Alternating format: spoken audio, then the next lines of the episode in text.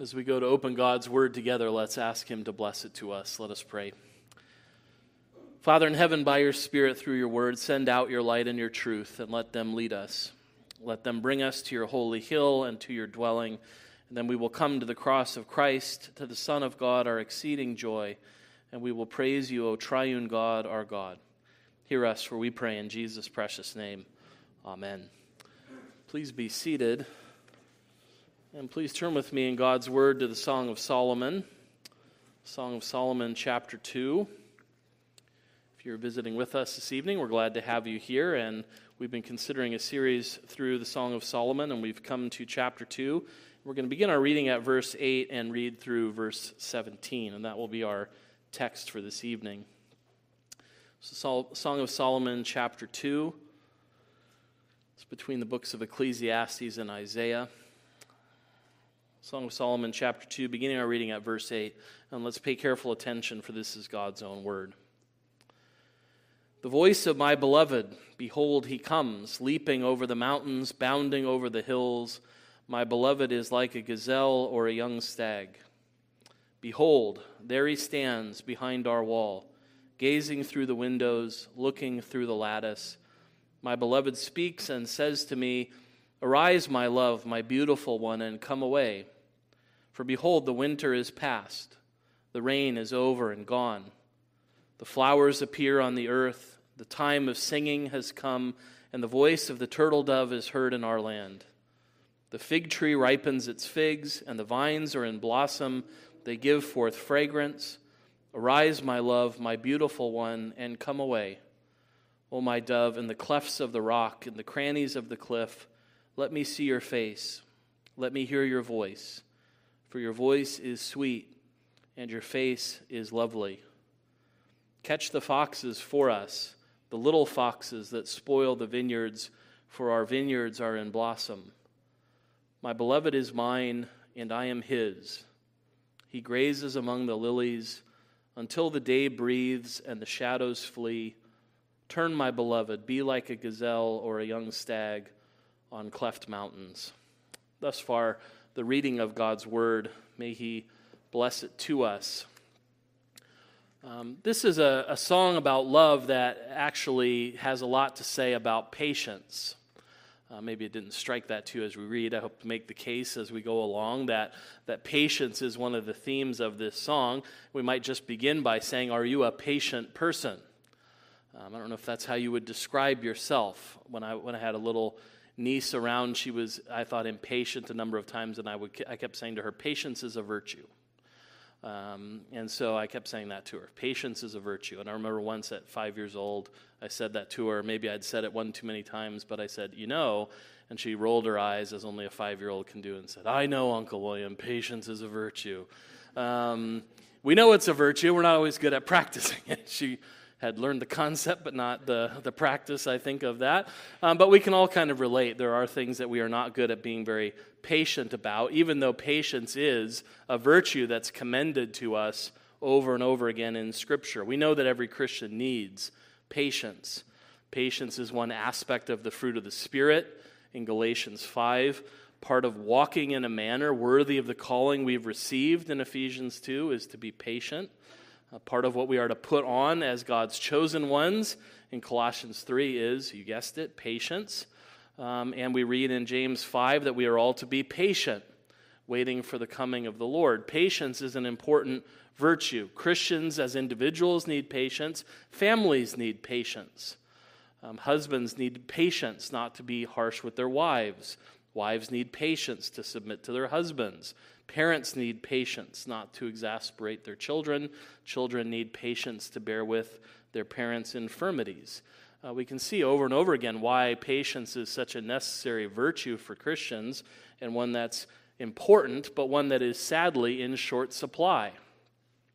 Uh, there's a lot of sins that we get into because we are impatient. We're not willing to give things the time they need, wait as we should with patience. Uh, delayed gratification, especially in our culture, is not something we are good at. And especially as we think of this song that particularly has wisdom about love, uh, we see that patience when it comes to these things is not what our culture shows. Um, I remember years ago reading a very sad book. I read most of it, but couldn't really bear to read all of it. Uh, the book was entitled Unhooked How Young Women Pursue Sex, Delay Love, and Lose at Both.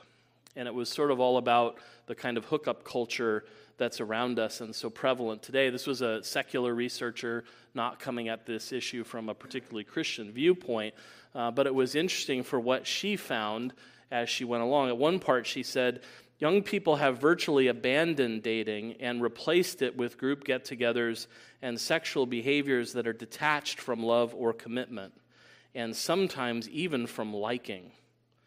High school and college teachers I've talked to, as well as researchers, remark on this.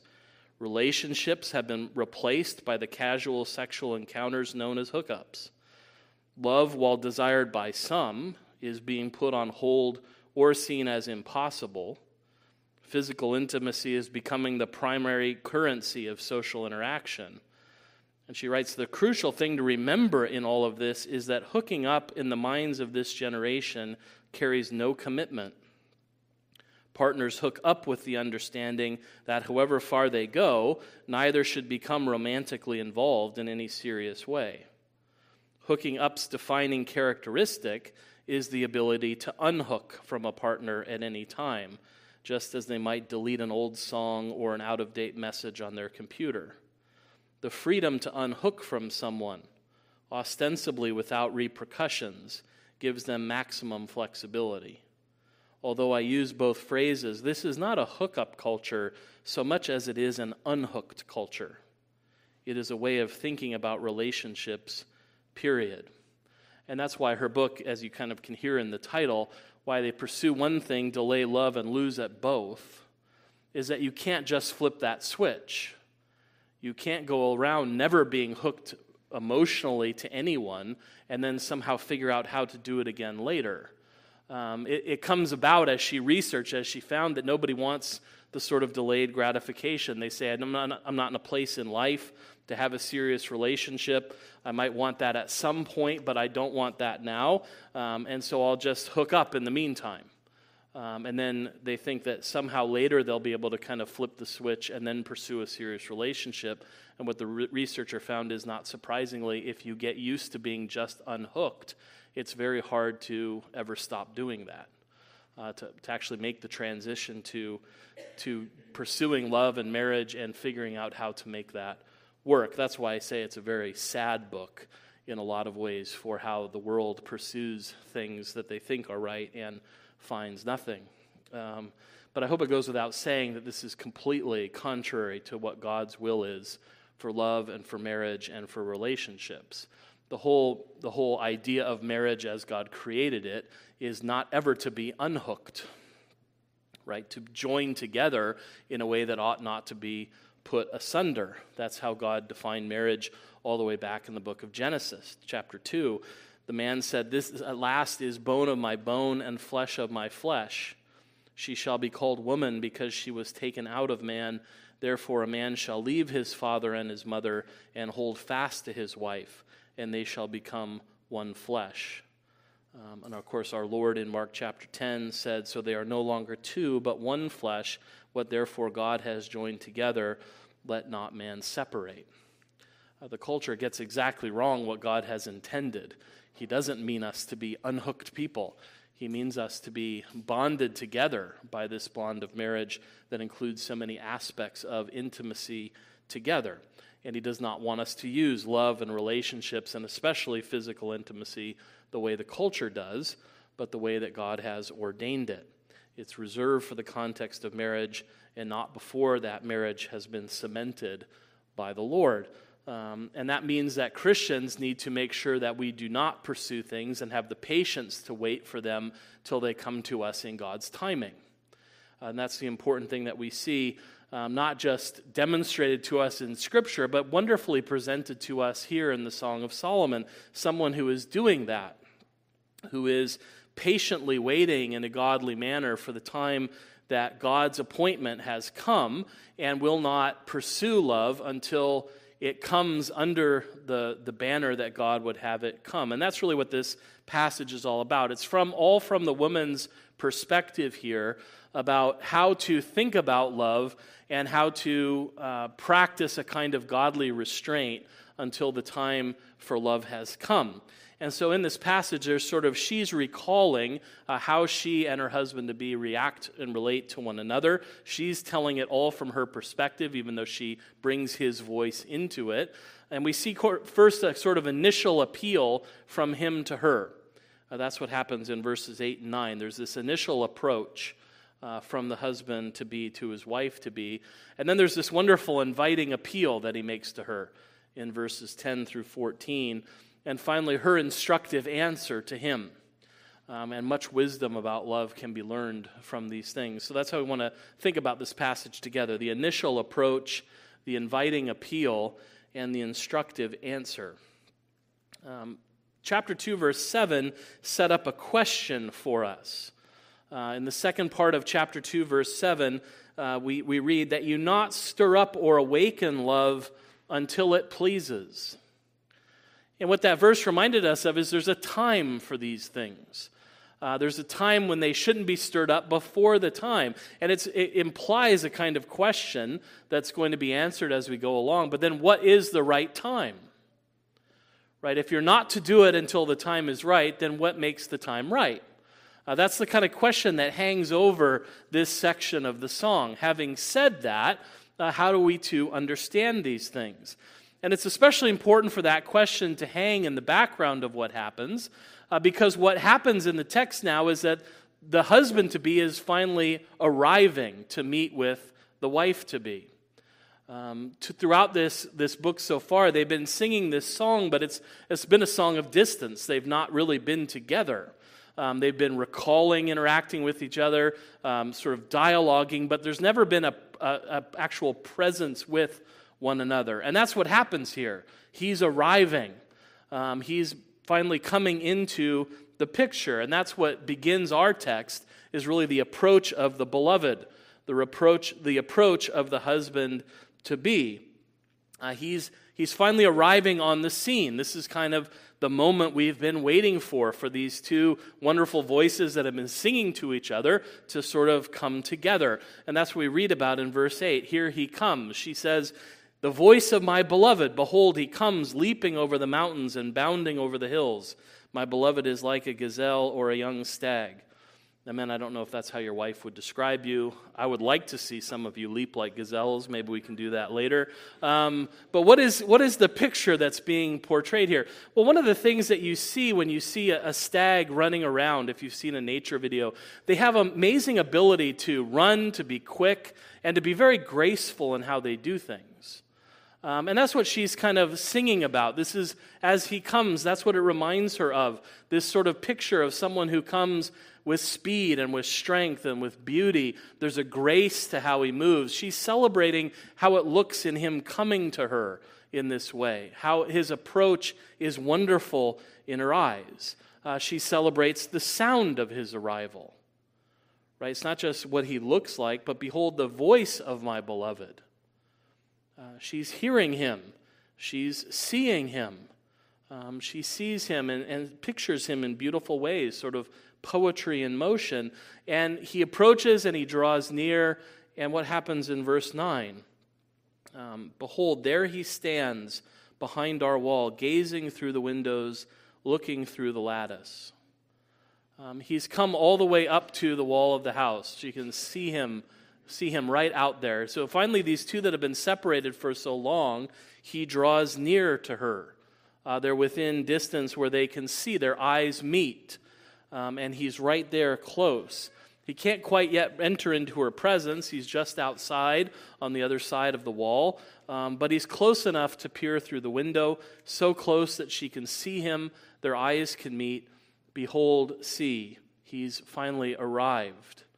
And so there's this initial approach of him arriving, and then she recounts for us what he says, the inviting appeal that he makes to her. It's really a beautiful section in verses 10 through 14 of what her beloved says and speaks to her. Um, verse 10 through 14, we really read this inviting appeal.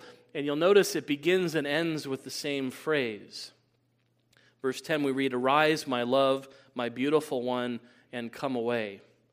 Um, and that's the same thing he ends with at verse, the end of verse 13. Arise, my love, my beautiful one, and come away.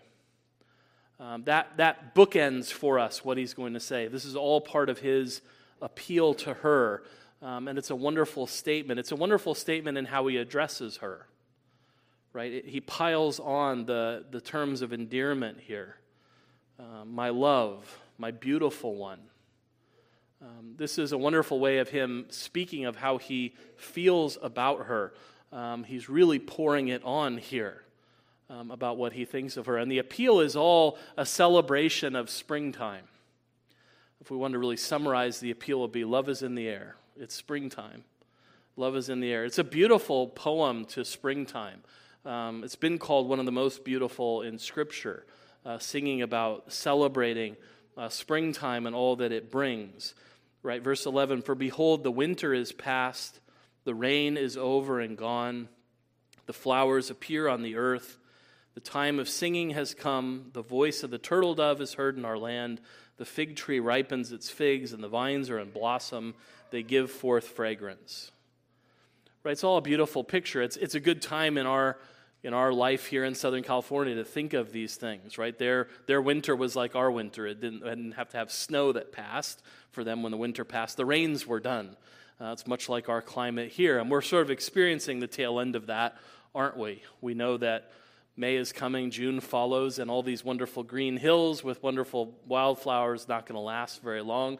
But right now, everything's in bloom. It's really beautiful to see. And that's, that's the springtime. That's what it brings. That's what he's celebrating. This is the time that's all around them. It's a wonderful picture of color and of music of the time of year. And he comes wanting her to come with him to participate in this wonderful world. It's a beautiful picture, but it's also an interactive one. They want to go and be part of that and to be part of that together. Um, it seems like every condition is right. Right? The rains are gone, the winter is over, the wildflowers are in bloom, the birds are singing, the, fight, the figs are ripe and sweet, the blossoms are the scent of the blossoms is in the air. Everything seems right. It impacts all of the senses. Um, you probably all have a favorite season of the year, a favorite time of the year when it just seems like everything is right. And that's what he's saying to her. He's making this appeal for her to come out, this appeal, and it's calling for a response, right? Um, he's calling for a response for her to come out and celebrate these things with him. Uh, the call for the response is really in verse 14. O my dove, in the cleft of the rocks, in the crannies of the cliff, let me see your face. Let me hear your voice, for your voice is sweet and your face is lovely. Um, she's seen him coming. She's seen his form. She's seen his face. She's heard his voice. And now he wants to hear the same from her. Um, it's a call, really, to come out and to celebrate with her. He uses a picture of inaccessibility. Uh, doves are, are tender little creatures, and they would often use the, the crannies of a cliff to hide from, from predators or other kind of birds that would worry them. So it's a picture of beauty, but also of inaccessibility. She has to come out to him, um, to come out like a dove from the clefts in the rock. Uh, he's asking her to join him and to enjoy the world with him. Your face is lovely, your voice is sweet. Uh, come out to me and let us enjoy this world together. That's the nature of the appeal he makes. There's nothing wrong in the appeal, there's nothing unlovely or or there's no hint of any kind of undercurrent of anything that's inappropriate. It's a wonderful, beautiful appeal to her. Everything seems to be right. And so she's talked about how lovesick she is without him. She's talked about the desire to, to find him and to be with him. Now here he is. He's calling her to come out. He's making this inviting appeal to her. And how does she respond? Um, her answer is very instructive. Um, the instructive answer is here because given all of this buildup, we might expect her to just run out into his arms and they go off to live happily ever after. If this was a fairy tale and that's how we were writing it, that's how it would end, right? He comes finally to her. She, he sings to her to come out. She comes out. They embrace. They ride off into the sunset. Credits roll. Um, is that what happens here, though? Um, her response is very interesting. Catch the foxes for us, the little foxes that spoil the vineyards, for our vineyards are in blossom. Um, in fact, she doesn't come out to him. She gives him a task to do. That task is instructive. Um, but ultimately, what does she say in verse 17? Until the day breathes and the shadows flee, turn, my beloved, be like a gazelle or a young stag on cleft mountains. Um, it's almost like you know she saw him approaching as a gazelle, and now she tells him, "You can go out like a gazelle." Um, she seems to send him away. So what's going on here? Um, why this? And what does it mean that he should go out around catching foxes? Uh, what kind of honey-do list is this to give someone to do? What is, what is going on in this text? What, is, what does she mean? Um, well, what the woman really is doing here is urging her beloved to join with her in protecting their love.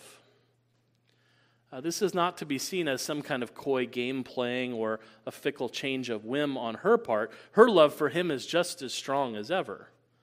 It has nothing to do with changing whims or a diminishing love. In fact, she uses in addressing him one of the strongest ways she talks about him in all of the book. Uh, verse 16, she says, My beloved is mine and I am his. There's, there's really no greater statement of commitment that she makes to his love. He'll make a similar statement to her, but this is the only time she makes this statement. My beloved is mine and I am his. There's no diminution of love at all. Love isn't lacking here. It's as strong as ever. That's a statement of total commitment to him. She is as completely his as he is completely hers. Um, so that can't be the reason she sends him away. And that, that fierceness of her love tells, tells us that she's not sending him away with no hope of return. She doesn't say no to his inviting appeal, but she does say, not yet. Right? Not yet, but soon. And why? Because the day does not yet breathe, and the shadows have not yet fled. Um, springtime in lo- and love in all of its potential delights, emotional, spiritual, and physical, are wonderful gifts of God. But as we've seen before, in all of its power and head spinning craziness, that doesn't mean that there shouldn't be any restraint. She has the wisdom to know that this is also a time of danger, that you could be carried away if you're not careful. Um, again, we shouldn't think he's making any kind of inappropriate appeal to her. He's not. Um, she's not trying to say, you want to do something inappropriate, and I'm against it. But she is, does have the wisdom to say, you know what? Us going out together into this world of color and music right now may not be the smartest move for the both of us together because of how much we love each other because of how much we desire one another, that we better show caution and wait until the day for love has fully dawned, because until the day breathes and until the shadows flee, there is still danger to be aware of. That's what the little foxes comment, I think, is really all about. Springtime is wonderful in all of, on all of the things going on, but springtime is not without its dangers. There are little foxes that come out in the springtime. And what do the little foxes do? They spoil the vineyards, and our vineyards are in blossom. Um, apparently, there are little, these little foxes like to eat the blossoms off the vine. And what happens if you eat the blossoms off the vine? Not you, but foxes. What happens if they do that? If there's no blossom, there's no fruit. If the, if the blossoms are eaten, it never comes to fruition. It never comes to grapes. Without the grapes, you never have the wine. It dies on the vine, literally. And that's the nature of the warning here. There are dangers about. There are dangers about that will spoil the vineyard. Um, these little foxes that are around. Uh, my mom had wild rabbits that would get into her yard and they would eat her plants. And one day she saw one out there and she said, Oh, that pesky bunny is back. And my nephew was there. And so, for then on, when he was little, every bunny was a pesky bunny um, the pesky bunnies that eat grandma's plants. You know, we know that, right? There are these animals that do that. And that's what she's talking about. And it, it's one of the ways she shows wisdom to say, there's, the, springtime is a time of color and music. That doesn't mean there aren't any shadows out there. It doesn't mean that there aren't any dangers out there. There are things that, if they're not caught, if they're not restrained, will kill the fruit on the vine will kill it before it comes to full blossom.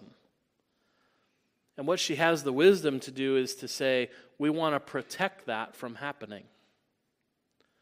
We want to protect that from happening. She doesn't want that to be the case with their love, that they're carried away, and before the day breeze and before the shadows flee, the foxes eat the blossoms and kill what is growing on the vine. She doesn't want this to happen to their love. They have to wait for the true day to dawn. It's coming soon. It's not a long wait. The day until the day breeze, until the, the day is breezing along, we could say. It's kind of the, the imagery that's using there. It's breezing along to that day. The shadows are, are fleeing. It's coming to that time. But until the time has come, they have to do everything they can to protect their love uh, to do that together. And she has the wisdom to know that they need to wait and they need to protect their love together. Um, and there's so much wisdom, isn't there, in love taught here to us? Uh, so much wisdom in her song to her husband, that the husband to be, that they need to, to do this to protect things. That, the, every, that t- there are times when everything feels right, but you have to go against what you feel. She has the wisdom to think and not to get carried away. And that's important, isn't it? Because many of times we get in trouble by trusting our feelings or our inclinations more than we trust what God has said. And we can learn a lot from this wise bride who has the wisdom not to get carried away with love being in the air and color and music being all around them, to not be carried away um, and to do anything that they would regret. We learn something really important about this too, because she's not setting up a bunch of arbitrary rules for them either.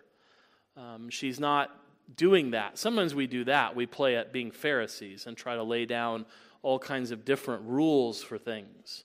Um, and sometimes when it comes to especially relationships, especially when you're younger um, and you're, you're in that sort of dating age, then people are always asking, you know, what the rules are. I worked for a long time with, with youth, um, and they would always come, you know, what, well, how, what, what, how should we think about these things? How do we, how do we think about, the, about dating? Should we do courting? How far is too far? There's all kinds of these rules that people want to set up. You notice that she doesn't set any arbitrary rules, but what she holds in, in her mind and holds before her husband to be is the reason that we ought to do things. Rather than to set up a host of arbitrary rules, she focuses in on the reason that Scripture gives us to avoid things that are bad because sin is a killer. Um, notice that she doesn't engage in a bunch of arbitrary rules, but she remembers the reason that we need to do things in this life is because sin is a killer. Um, it has the potential to kill, um, particularly as she thinks about love here. It has the potential to kill what is beautiful and good in love and relationships while it's still in flower and before it bears fruit. Uh, sin is not just a pesky fox, it is that, but it's also a ravening wolf and a devouring lion. And sin wants to kill. It actively is trying to destroy loving relationships before they can blossom into fruitful marriages. And if it can, it will try to destroy it in the bud. And a lot of sexual sin uh, targets us in this way. And whether it's premarital activity like that, pornography, and the like, those things can all have long term consequences. Consequences that are physical, that are psychological, that are emotional, and that are spiritual. They can bring disease and guilt and shame and heartache. And one of the wisdom that she brings here is we have to guard ourselves and guard others in our relationships. And sometimes we need to do that, especially when love is in the air and there's color and music all around us and it feels like we ought to do it. That's maybe the time the most to beware of the shadows that linger and the day that's not yet come. Um, all of these things are wisdom to us. And why does God want us to do this? Again, the reasons are important. Sometimes we get fixed on God's rules as if God is just in, interested in killing fun. Um, but why does God give us these things? Because He doesn't want love to die on the vine. He doesn't want the blossom to be destroyed and not to bring forth fruit. He wants us to experience the blessings that He has created for us, particularly in love and in relationships. Uh, that includes in marriage physical intimacy, uh, to keep God's good gifts to His people from dying on the vine. That's why He wants us to follow what He's done. And so, this is the prescription for us. This is how we are to live our lives. And we need to think about as we come to this passage, uh, it sets before us a lot of the things that we ought to do. The song will celebrate a lot of the things we ought to do. And I think it's only going to be natural at times to look at these things and to see where we've gone wrong. And to say, this is a beautiful picture of what ought to be done. I wish it was the picture of my life, but it's not. So then, what hope does the song offer to me? Am I just going to keep reading about things that I've failed to do and keep reading about things that would have been beautiful had I not spoiled them? Uh, is there hope where we get these things wrong? And of course there is. Of course there's hope in our God. That's the nature of what He does to repair what's broken, to provide restoration. There are many couples that carry a lot of baggage into their marriages when it comes to their past relationships. They can do that individually before they were Christians or their sinful failures as Christians. Sometimes couples bring their own failures together into a marriage where they failed to wait as they should, as this, was, as this is talking about. Um, but all of us, I think, can appreciate the ways that we fail in the areas the Bible calls us to with sexual purity the many ways that we fail when it comes to sins of the heart, sins against ourselves, sins against others. And it's here particularly that we have to remember the power of Christ's cross and his resurrection. That he has the power to bring dead things to life. And that even if it seems like it's a dead vine that never has any hope of blossoming into anything ever again, the Lord has the power to bring what is lifeless to live again. There's hope for us in the Lord to protect things from destruction, to bring them to fruitfulness. There's always hope for those who've been engrafted to Him by grace through faith. It's one of the, the values of that image when Jesus says, I am the true vine and you are my branches. We've been engrafted into the one who has the power to bring life who even has the power to bring life from the dead. To people that might look and say, I don't think there's any hope that this vine in particular will ever bear any fruit ever again. Uh, no one can ever say never in the Lord Jesus Christ because there is life and vitality that flows from Him who is the true vine to His people who are the branches. He has the power to save and to solve and to resurrect our human relationships. And the wonderful thing what he does, where that begins, is in our true communion and union with him. Um, not all of us find someone who we can love and come close to and unite with in life and marriage. Some of us have ruined marriage in ourselves or found it ruined by sin or divorce or death. Some of us are currently struggling with two sinners trying to make the reality of a loving marriage work.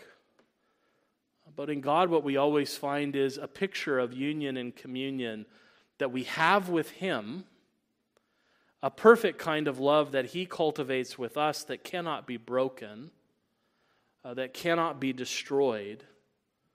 Someone we always are in a union with that is life giving and one that He will protect so that it always bears fruit.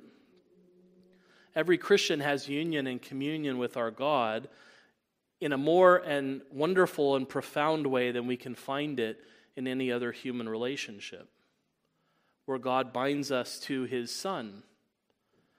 And he gives us a Son who cares for us.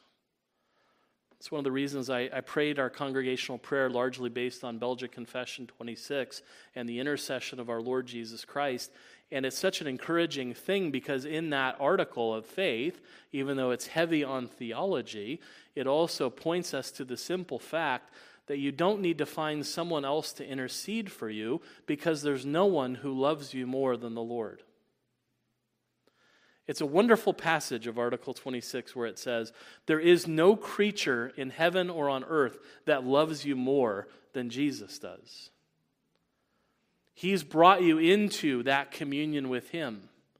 As the people of God, we are brought into that fellowship with Him, of which marriage was meant to be a picture of the love that our Savior has for us. And that's the hope for all of us who are in union and communion with Him, that He will never let that love be fruitless.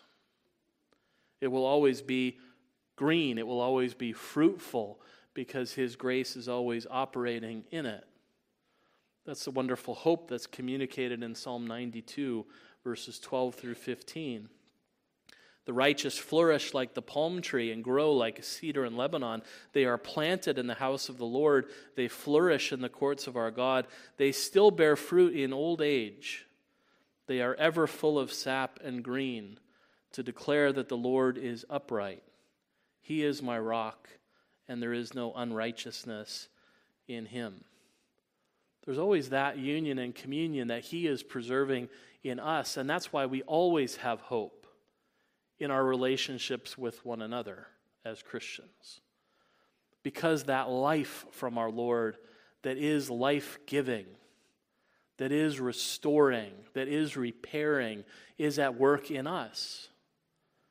And by His Spirit, He's empowering us to live for Him the way we were called to.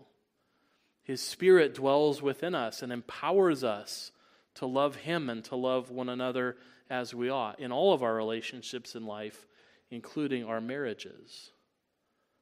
Um, and so God gives us what we need as His people.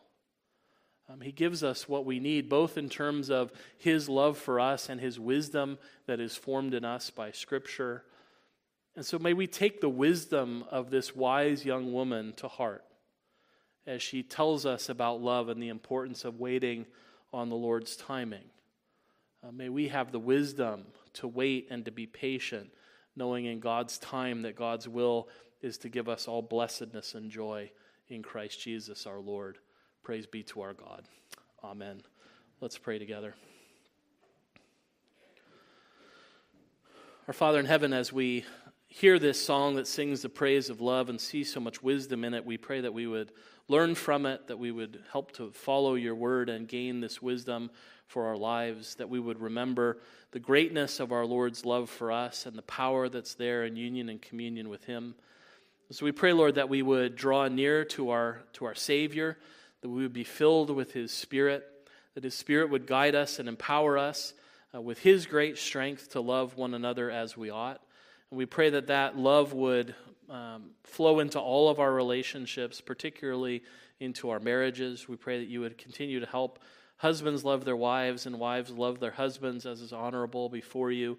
With, if we're single, to live uh, lives that are pleasing in your sight, doing what you've called us to do. Lord, help us to have the patience to wait on your timing, to do things according to your will, uh, knowing that in your time, we will experience all blessedness in Christ Jesus our Lord. So hear us and help us in these things, we pray, for we ask them in Jesus' precious name.